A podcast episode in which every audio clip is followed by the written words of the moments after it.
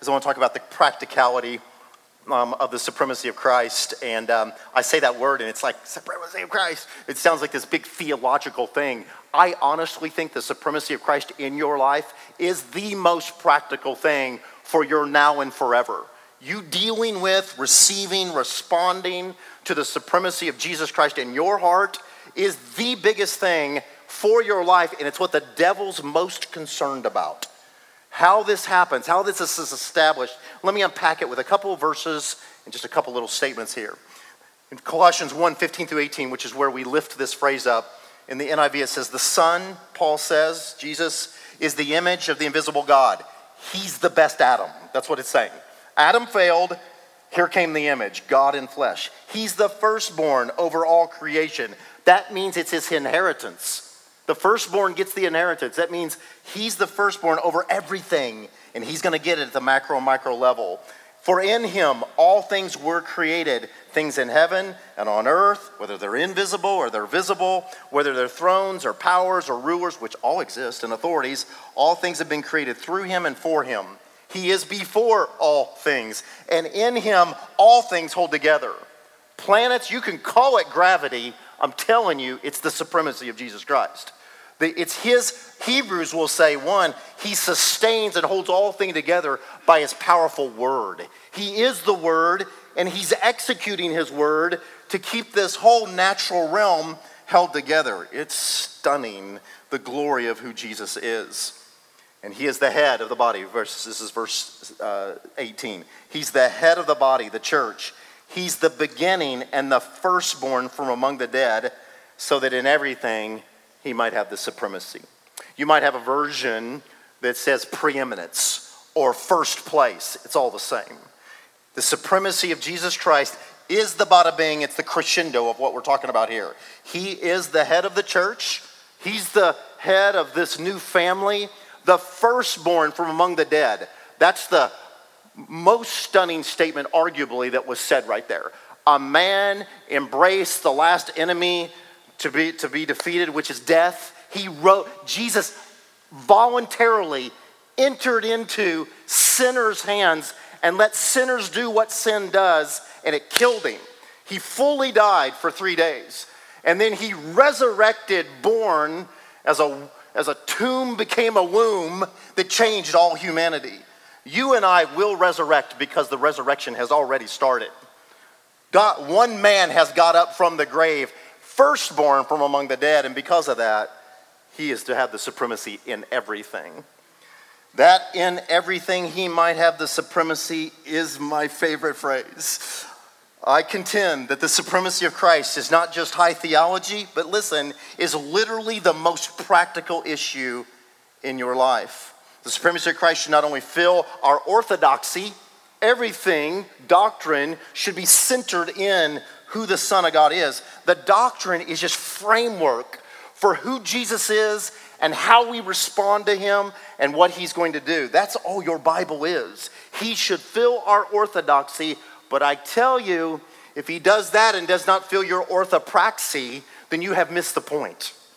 The orthodoxy must be construed, around him. Truth is framed around Jesus, but he must fill your orth. That means the way that you practice your life.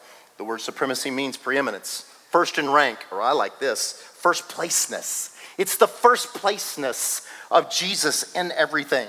And this is witnessed all through your Bible. This is the primary issue of the Bible, whether it's Moses bringing the Ten Commandments with the first commandment. What's the first commandment, everybody? What's the first of the Ten Commandments? Thou shalt have no other gods before me. That means I'm first. Life's not normal if I'm not first. Your money can't be first, your sex can't be first, your kids can't be first, your family. It will be out of order, maligned, and release sin and death if I'm not first place. And the reason is is that God knows that's what will bring him most glory and you most happiness. This isn't something put on us to make us dreadful.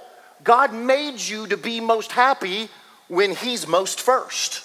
So I've said forever, Second place to last place are all the wrong place for the Lord Jesus Christ. They're a tie for the wrong place. He's got to be first place. And it's not just ought, it's because that's the fountain of life. The first and greatest commandment, according to Jesus, first and great, he'll say it, is to love your, the Lord your God with all your heart, mind, soul, and strength. In the Sermon on the Mount, Jesus is going to say, Seek first the kingdom of God and his righteousness. So, the issue of the supremacy of Christ, listen, in your heart, in your mind, in your money, in your family, in your prayers, I should have added, in your body, in your missions, in your visioning, in your dreaming, in your talking, in your sleeping, in your waking, is the ultimate issue of your existence in the universe. Everything that's warring around you is around what place Jesus is in every realm, every sphere. Because it's to, he, that he might have the supremacy in everything, everything that we do, everything that we are. Though there are many manifestations, sin is actually the missing of the mark of the glory of God being supreme in all things. That's what sin is. Don't, don't reduce sin to, I looked at that, I did that. I stole that, I lied about that. Yeah, that's sin at its granular level, if you will. But all of that was the result of a replacement of something above Jesus. Does that make sense? When he's first place, you are free. When he's first place, you manifest righteousness. You love and you produce life. So sin is at its core the manifestations of him not being supreme. Satan's many strategies and temptations are all focused on toppling the supremacy of Christ in your hearts everywhere. So listen, pride, it's the easy one. The enemy's constant. This was what happened to him. He became Ezekiel chapter 28, verse 12 through 17. Locking on 17, he became proud on, be, on account of his own beauty, and then he rebelled and he led this funky amalgamation that we're in right now, the war zone called planet Earth. It all happened because of pride. Pride was the dethronement of Yahweh from the heart of Lucifer. The first place of darkness in all of the created order was in the heart of an angel. An angel that slipped, that moved. I don't, how did it happen? How did he perceive it? You know, he's, he's worshiping before the throne of God, and then suddenly God's not preeminent, He is. His own beauty, the glory of God on Him. I mean, you're all awesome, but if you get focused on your awesomeness and lose Him, then you have turned things upside down and you begin to go into rebellion. So, Satan's strategy, every one of them, every stinking one of them, every lie, every motion, every movement has got one result, one end. The devil wants Jesus not supreme in your life not supreme in your affections, in your loves, and in your worship. So when the supremacy of Christ is being established and rooted in every area of our lives, the life of God is manifest. The kingdom happens. It's not just when you, still in rebellion, get the Spirit on you and then you speak in tongues. I've seen it too many times. If He's not supreme, there's no life. You can't, you can't move in the gifts, move in your talents. I could preach all day long, and I'm not going to move anything worth anything that's going to survive the fire of the Lord God Himself who will burn up all my waste if this is not centered in and about the supremacy of Christ. That's why I'm so adamant about it with the prayer movement, with unity, with everything we're doing it. It's why my heart, I told Bishop Kemme, I was with a bishop over the Catholic diocese, and we're leaning in together, eat together. We're to do prayer together. He came to Cocorina, you know, and I'm like, I, I told him my heart thrilled when his video went out. And he said, We're coming together around the supremacy of Christ, and my little heart just went pitter patter. Because I was like, Yes!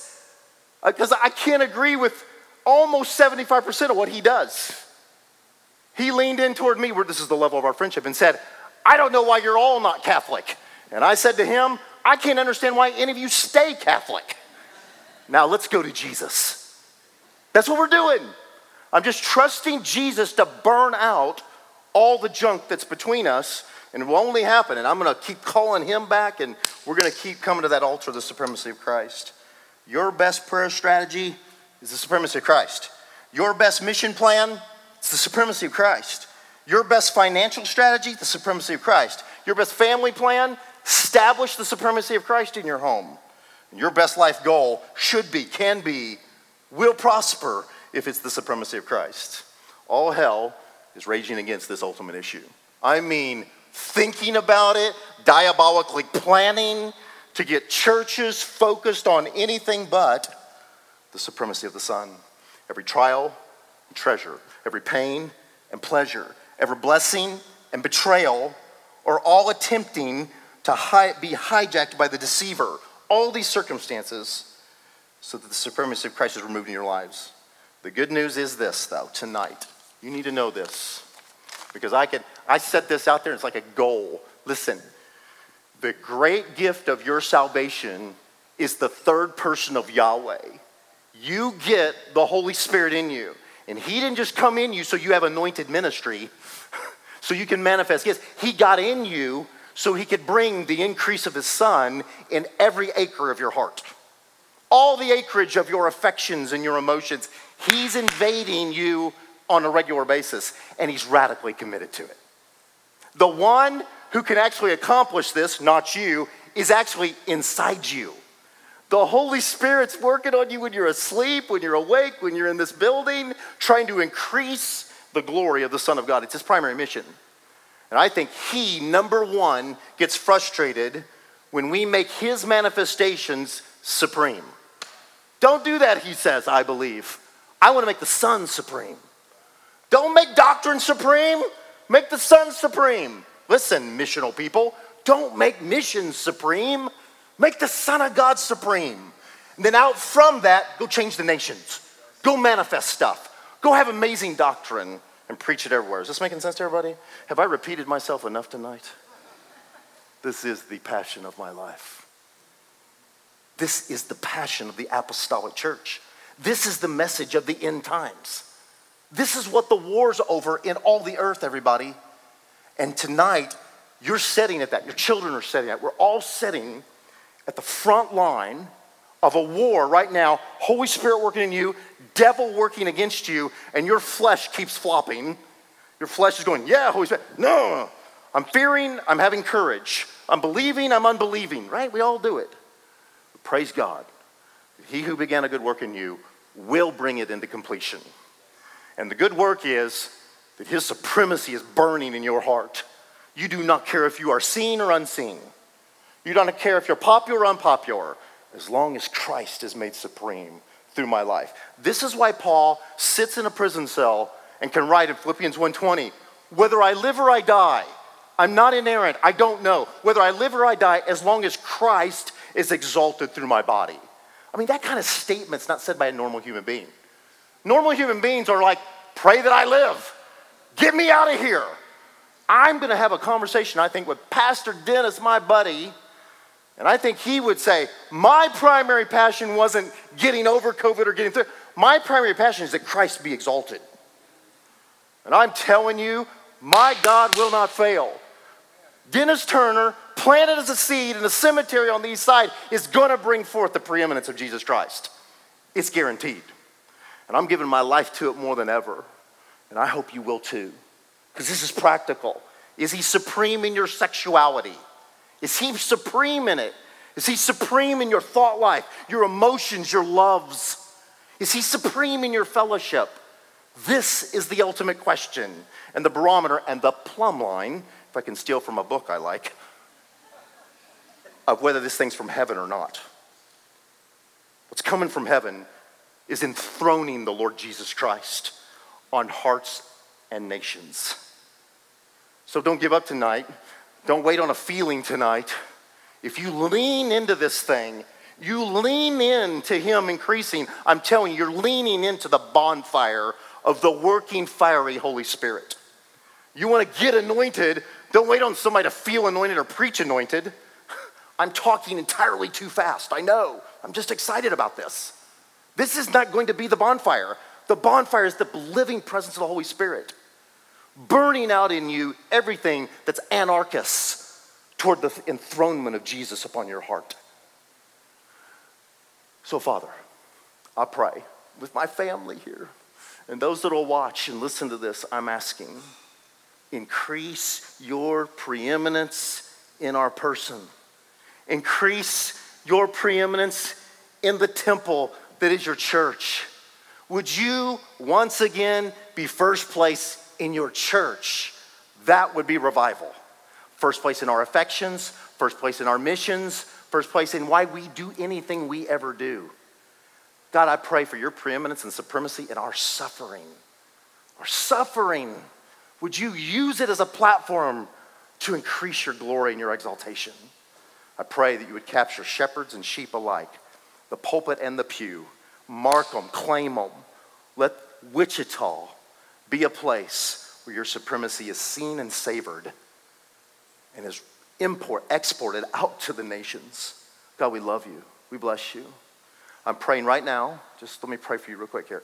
Break every stronghold, every lie and fiery dart, whether it's a dark thing or an angel of light arrow that looks really good, that's distracting us from the person of Jesus Christ. Raise up a bride that loves you. Do the deepest work, whatever it takes to remove the ambivalence from your bride's heart. Would you be supreme in our affections, our desires?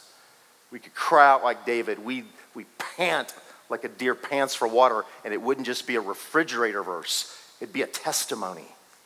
God, make it a testimony in us. And so, Lord, enthrone yourself in our lives, exalt yourself in our lives. Pray for every ministry and mission we had tonight. Send them in your glory. I pray for the community Tim preached about last week. Would you be supreme in our community? When we have rich, deep, not going through religious motions community. Pray for Kingdom Equip to escort the supremacy of Christ in a deeper way into Hillsboro. Pray for old and middle age and young alike for the healthy and the sick in this room. I'm praying you'd be supreme. And in that, we'd find the victory. That's the victory. And so we love you. We bless you.